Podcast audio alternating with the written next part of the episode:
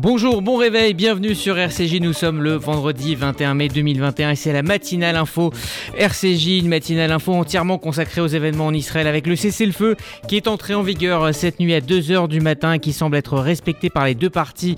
Nous irons euh, en Israël dans cette édition rejoindre notre correspondant permanent Gérard Benamou. On s'intéressera également à ces manifestations pro-palestiniennes maintenues ce week-end à Paris et partout en France. Comment apaiser euh, le débat?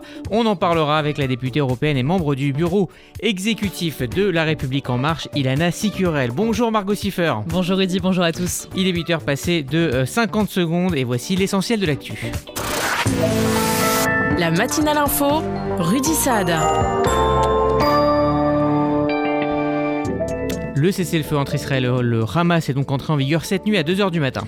Pour la 11e journée consécutive, de nouvelles salves de missiles ont été euh, tirées hier depuis euh, Gaza sur Israël. Les alertes à la roquette se sont encore euh, multipliées hier soir, notamment dans le sud du pays. Des dégâts ont notamment été rapportés dans le conseil régional d'Eshkol. Les résidents des communautés situées à 7 km de Gaza ont été priés de rester chez eux et à proximité immédiate d'une zone protégée. Ce n'est qu'à 2 h du matin qu'un cessez-le-feu a été approuvé par Israël et le Hamas. L'Égypte sera chargée de veiller à son respect. Et le chef de la diplomatie américaine Anthony Blinken, a annoncé qu'il se rendra au Proche-Orient dans les prochains jours. C'est en effet ce qu'il a annoncé sur Twitter après l'entrée en vigueur du cessez-le-feu dont il s'est félicité. Cette visite devrait permettre selon lui de travailler à la construction d'un avenir meilleur pour les Israéliens et les Palestiniens. De son côté, Joe Biden estime que ce cessez-le-feu représente une vraie opportunité pour avancer vers la paix. Je crois que les Palestiniens et les Israéliens méritent tous les deux de vivre en sécurité et de profiter de la liberté, de la prospérité, de la démocratie. Mon administration continuera calmement et sans relâche son travail jusqu'à ce but. Je pense que nous avons une authentique chance, opportunité de faire des progrès et je m'engage à travailler pour ça. Et par ailleurs, des manifestations pro-palestiniennes sont maintenues ce week-end en France. Le préfet de police de Paris a interdit partiellement deux manifestations pro-palestiniennes prévues samedi et dimanche. La première devait débuter place de la République jusqu'à la Madeleine. La seconde devait partir de Barbès pour rejoindre Bastille. Ces itinéraires ont été interdits. Seuls des rassemblements statiques seront autorisés. On évoquera les risques liés à ces manifestations dans un instant avec euh, notamment la députée européenne Ilana Sicurel, membre du euh, bureau exécutif de la République en marche. L'autre information euh, du jour, c'est la campagne de vaccination qui continue euh, de s'accélérer et même de prendre de l'avance. Certaines professions, comme les enseignants, les policiers ou encore les pompiers, seront prioritaires pour se faire vacciner. Ceux sans limite d'âge, ils pourront bénéficier d'une injection dès lundi. Quant aux Français de 18 à 49 ans, ils n'auront pas non plus à attendre le 15 juin comme initialement prévu. Jean Castex l'a annoncé hier en marge d'un déplacement en Seine-Saint-Denis. Le gouvernement a décidé, à la demande du président de la République, d'accélérer encore et c'est la raison pour laquelle, à partir du 31 mai, donc euh, largement en avance par rapport à ce que nous avions prévu, la vaccination sera ouverte à l'ensemble des Françaises et des Français euh, majeurs. C'est une progression extrêmement importante, une accélération forte, permise aussi par le fait que nous allons recevoir beaucoup de doses euh, d'ici la fin du mois de juin. Donc il faut que nous ayons un taux de vaccination le plus élevé possible et c'est à notre grâce à la mobilisation qui ne faiblit pas dans les centres de vaccination comme ici, mais également grâce au concours des professionnels de santé libéraux, qu'il s'agisse des médecins, euh, des pharmaciens ou des infirmiers. Plus de 672 000 doses de vaccins ont été administrées au cours de ces dernières 24 heures. Il s'agit d'un record depuis le début de la campagne. Près d'un Français sur trois a reçu au moins une dose de sérum, c'est-à-dire 32,9% de la population. Et dans le même temps, le gouvernement appelle à la fermeté pour faire respecter les règles sanitaires encore en vigueur malgré la deuxième phase du déconfinement. Les Français ont en effet retrouvé certaines de leurs libertés, comme le fait de se retrouver en terrasse. Ils ne respectent toutefois pas toujours l'heure du couvre-feu à 21h. Gérald Darmanin, le ministre de l'Intérieur a réagi hier soir face à cette situation. Il faut respecter les gestes barrières, il faut respecter les horaires de ce couvre-feu et il faut respecter les jauges que nous avons mis en place. Et donc la consigne que m'a donnée Monsieur le Premier ministre, c'est effectivement que gendarmerie nationale et police nationale, mais aussi des polices municipales qui font ce travail, puissent faire respecter ces règles. Et j'ai donné des consignes ce matin de grande fermeté suite aux images assez déplorables que nous avons vues hier, alors que partout sur le territoire national, je crois dire que les choses se sont passées correctement, de grande fermeté pour ceux qui ne respecteraient pas ce couvre-feu. Donc effectivement, la police et la gendarmerie ont consigne à 21h d'intervenir et de faire fermer commerçants et de faire partir les personnes et les verbaliser. Coronavirus, toujours avec cette bonne nouvelle qui vient de l'OMS. Les vaccins sont efficaces contre tous les variants du Covid, c'est ce qu'a assuré hier l'Organisation mondiale de la santé. Elle a également indiqué que les voyages internationaux doivent toujours être évités et ce, même si la situation sanitaire s'améliore. La nouvelle souche indienne a en effet été identifiée dans la moitié des pays européens. Et les eurodéputés, les États membres ont trouvé un accord sur le pass sanitaire européen pour pouvoir voyager cet été. Le pass sanitaire devrait entrer en vigueur le 1er juillet. Il contiendra un QR code indiquant euh, que son titulaire a été vacciné, qu'il a passé un test PCR ou antigénique ou encore qu'il est immunisé après avoir été euh, infecté. Ce document pourra être disponible sur smartphone ou en format euh, papier. Il sera un élément clé pour la reprise des voyages au sein de l'Union européenne. Et puis symbole de retour à la vie euh, normale, la Tour Eiffel a annoncé hier sa date de réouverture. Fermée depuis le 30 octobre, la Dame de Fer ouvrira ses portes le 16 juillet. Sa capacité euh, d'accueil sera euh, cet été de 10 000 visiteurs par jour. Une jauge de 50% devra également être respectée dans ses ascenseurs. La billetterie rouvrira le 1er juin. Merci Margot Siffer. Vous écoutez la matinale info euh, RCJ. Il est 8h06. Euh, dans un instant, on prendra la direction d'Israël où le cessez-le-feu est entré en vigueur cette nuit à 2h du matin. Les armes se sont tues euh, cette nuit en Israël. Le cabinet israélien a confirmé l'accord de cessez-le-feu après 11 jours de conflit armé avec le Hamas. Bonjour Gérard Benamou. Bonjour Rudy, bonjour à tous. Vous êtes notre correspondant permanent en Israël. Un cessez-le-feu est donc intervenu à 2h du matin entre Israël et le groupe terroriste Hamas. Oui, et le président américain Joe Biden a appelé Benjamin Netanyahu hier soir pour le féliciter du cessez-le-feu.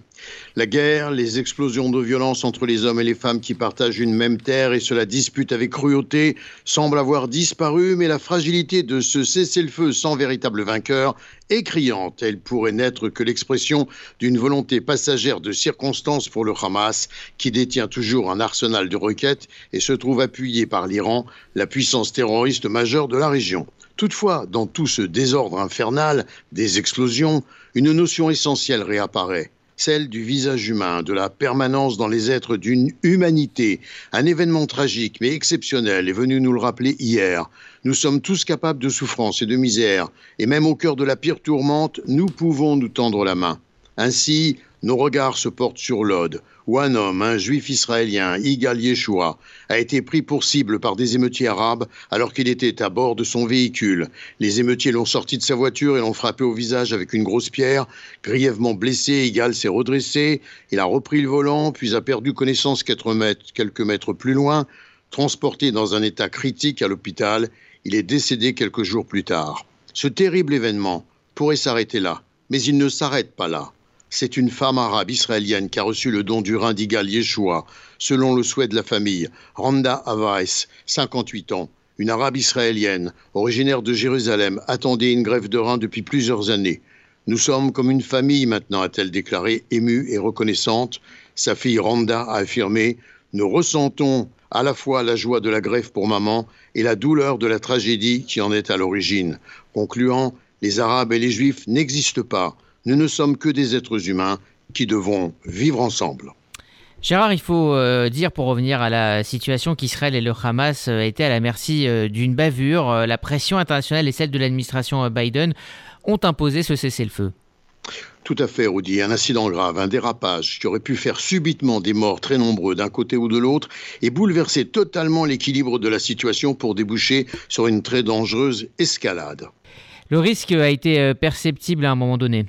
Oui, après un tir de missile anti-char de terroristes du Hamas sur un autobus israélien qui transportait des soldats, lesquels venaient heureusement de quitter le véhicule. Ils ont donc échappé à la mort de justesse. Le missile Cornet redoutable a frappé le bus de plein fouet. Les terroristes ont été éliminés peu de temps après par une frappe de Tsahal.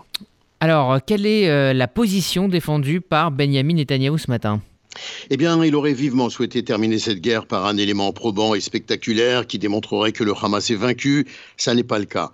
Par ailleurs, un sondage révèle que 72% des Israéliens souhaitaient la poursuite des frappes de Tzal sur les infrastructures du Hamas et du djihad. Les habitants du Sud, face à Gaza, craignent en effet que ce cessez-le-feu, vivement souhaité par Washington, ne se termine comme les précédents par de nouvelles confrontations violentes. À Jérusalem, on dément les rumeurs palestiniennes selon lesquelles un éventuel accord secret aurait été conclu concernant la situation du mont du Temple et les habitations des Palestiniens à Cher Jarrah en échange de ce fameux cessez-le-feu. Alors c'est un cessez-le-feu sans condition préalable, c'est en tout cas ce qu'affirme Israël.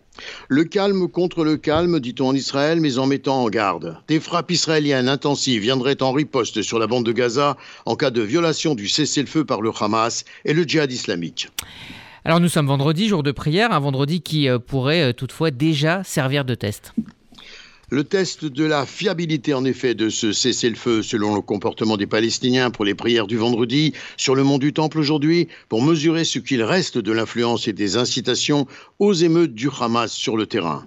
Et un mot de politique intérieure pour terminer, car pendant ce temps, Yair Lapid, lui, n'a plus que dix jours pour former un gouvernement et l'incertitude demeure. Rien n'est en effet décidé à ce stade et selon nombre de commentateurs à la perspective d'une cinquième élection, eh bien, elle n'est pas écartée. Toutefois, au Likoud, on est mal à l'aise, il faut bien le dire, face à un cessez-le-feu qui ne garantit rien à Israël, ce qu'affirment de très nombreuses voix à droite. Gérard Benamou en direct de Tel Aviv pour RCJ. Shabbat Shalom. Merci Gérard. Vous écoutez la matinale info RCJ, il est 8h14. Dans un instant, nous évoquerons les manifestations pro-palestiniennes prévues euh, ce week-end en France. Nous serons en ligne avec la députée européenne Ilana Sicurel. Malgré le cessez-le-feu entré en vigueur euh, cette nuit entre Israël et le Hamas, des manifestations pro-palestiniennes sont prévues ce week-end en France. On fait le point avec Églantine Delalleux. Après une semaine de polémique, la préfecture de police de Paris a tranché si les défilés de manifestants pro-palestiniens seront interdits ce week-end dans la capitale. Un rassemblement statique sera autorisé place de la République. Une décision prise par le préfet de police Didier Lallemand après les déclarations de manifestation déposées par l'association France-Palestine Solidarité et l'association de Palestiniens en Île-de-France.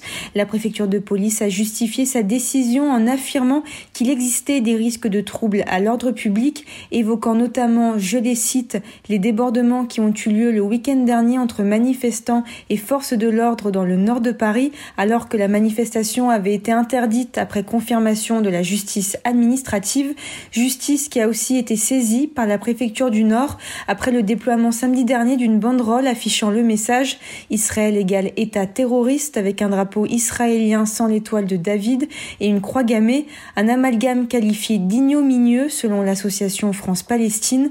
Ailleurs dans le monde, certains défilés ont été l'occasion de déferlements de haine antisionistes et antisémites, comme en Allemagne où certains manifestants ont crié des slogans antisémites, brûlé des drapeaux israéliens et endommagé l'entrée d'une synagogue par des jets de pierre.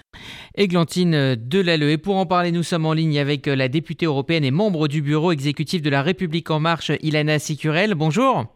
Bonjour Rudy. Merci euh, d'être avec nous euh, ce matin sur euh, RCJ. Alors, on vient de l'entendre, de nouvelles manifestations sont prévues ce week-end, dont une statique à Place de la République. Comment faire pour garantir la liberté d'expression et en même temps ne pas permettre un déferlement de haine antisémite?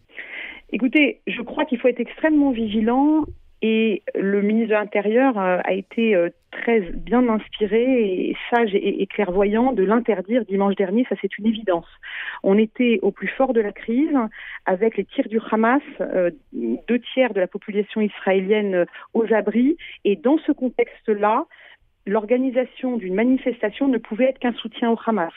Et euh, on avait bien sûr tous en tête euh, ce qui s'était passé en 2014, ce qui s'est passé dans les différentes manifestations qui ont eu lieu ce week-end, y compris, comme c'était rappelé par votre journaliste, en Allemagne, mais aussi en Belgique, hein, où on a entendu les Khaybar, Khaybar, euh, l'armée de Mohamed est de retour, des choses extrêmement violentes. Ce qui se passe aussi aux États-Unis doit nous rendre extrêmement prudents.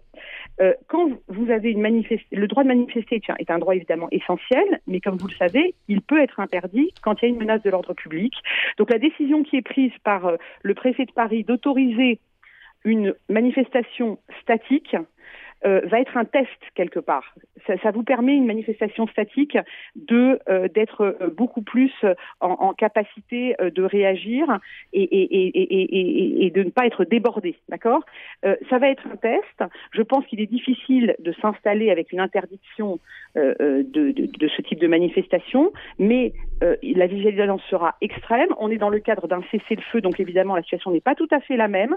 Mais moi, je veux redire que euh, euh, l'interdiction euh, s'imposera s'il y a des débordements. Nous ne devons pas nous habituer à ce que dans les rues de Paris et dans les rues des, villes européennes, on puisse crier des slogans antisémites. L'antisémitisme tue dans notre pays. Nous sommes malheureusement tous très au fait de cela. donc, vous avez une obsession autour de ce conflit, hein, instrumentalisé. Vous vous souvenez qu'en qu 2012, Mohamed Merah, il, il s'est réclamé de ce conflit quand il a euh, tué à bout portant des enfants juifs devant une école. Nous ne l'oublions pas. Et donc l'antisémitisme tue. L'antisémitisme est un délit, ce n'est pas une opinion. Et s'il y a le moindre débordement, il faudra que euh, euh, toutes, les, mesures soient prises. Mmh. Et pour moi, si c'est maintenu, on va attendre de voir ce qui se passe, mais si c'est maintenu, c'est statique, c'est un test et euh, euh, euh, le, préfet de, Paris sera et, l'exécutif sera extrêmement vigilant et intraitable. Alors, Ilana Sicurel, vous êtes intervenue de nombreuses fois au Parlement européen sur les plateaux télé. Vous avez pris des positions assez fortes hein, en, faveur d'Israël, ou en tout cas d'une position équilibrée. Cela dit, mardi, le Premier ministre Jean Castex a eu des mots assez durs envers Israël en ne mentionnant pas les tirs du Hamas sur les populations civiles. Il a certes corrigé le tir hein, depuis enfin si j'ose dire, le tir euh, depuis euh, au, Sénat. Mais est-ce que c'est une, maladresse de la part euh, de Jean Castex ou est-ce que c'est la position de la France et du gouvernement? Alors je vous remercie de me poser cette question, ça me permet de clarifier les choses. Quand vous avez deux prises de position, c'est évidemment la deuxième qui compte. je comprends tout à fait l'émoi qui a pu être suscité par la première intervention de Jean Castex devant l'Assemblée nationale, où il faisait allusion mais beaucoup trop brièvement sur le droit d'Israël à, à, la sécurité et ne faisait aucune allusion à euh, au tir du Hamas et à la condamnation euh, des tirs du Hamas, qui est la position française et la position portée par le président de la République depuis le début de ce conflit. Quand vous écoutez, j'invite euh, vos auditeurs à le faire, et je vais vous lire ce qui a été dit au Sénat, la France condamne une nouvelle fois par ma bouche avec la plus grande fermeté les tirs du Hamas et d'autres organisations terroristes depuis la bande de Gaza vers les territoires israéliens. Ils sont inacceptables. Le président de la République l'a rappelé. Ils doivent cesser immédiatement. On comprend bien, puisqu'il cite en plus le président de la République, que les deux hommes ont eu un échange, un échange peut-être un peu vif, et que c'est évidemment, et ça je peux vous l'affirmer, la position qui euh, a été exprimée au Sénat, qui est la position de la France, et qui a été la position du président Macron depuis le début de ce conflit.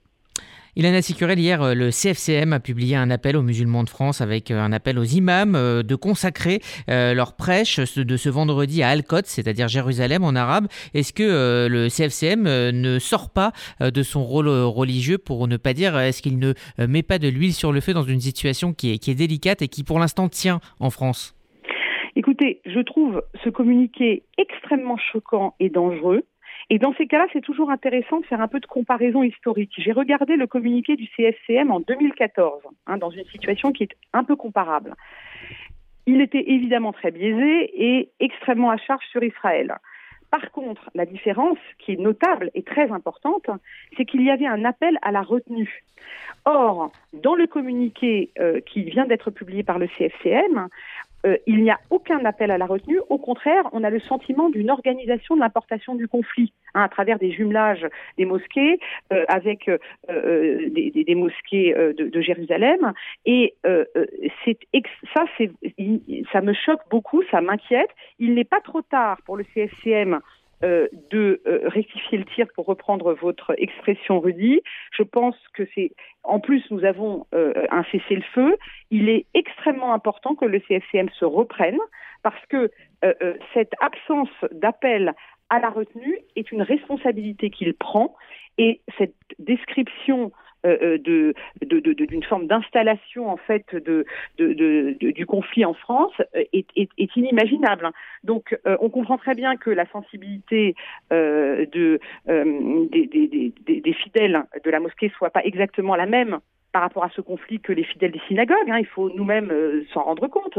Mais ce communiqué est pour moi un, communiqué qui prend une lourde responsabilité. Et je souhaite, je, souhaite pour pour la, paix sur notre territoire qu'un que un autre communiqué soit soit publié. Je, je pense qu'il y va de la responsabilité de cette organisation. Merci Ilana Sicurel, députée européenne et membre du bureau exécutif de la République en marche. Merci d'avoir été avec nous ce matin. À bientôt. Bonne journée. Il est 8h25, euh, vous écoutez RCG et voici la météo. Bonjour à tous. À Paris, le temps deviendra plus incertain en cours de journée. Le ciel deviendra très nuageux avec de très courtes éclaircies et des averses qui tomberont en fin d'après-midi. Température maximale 19 degrés. À Bordeaux, il fera beau malgré quelques passages nuageux et 22 degrés. Et à Tel Aviv, même temps qu'hier, soleil, quelques nuages et 26 degrés. Bon Shabbat à tous nos auditeurs.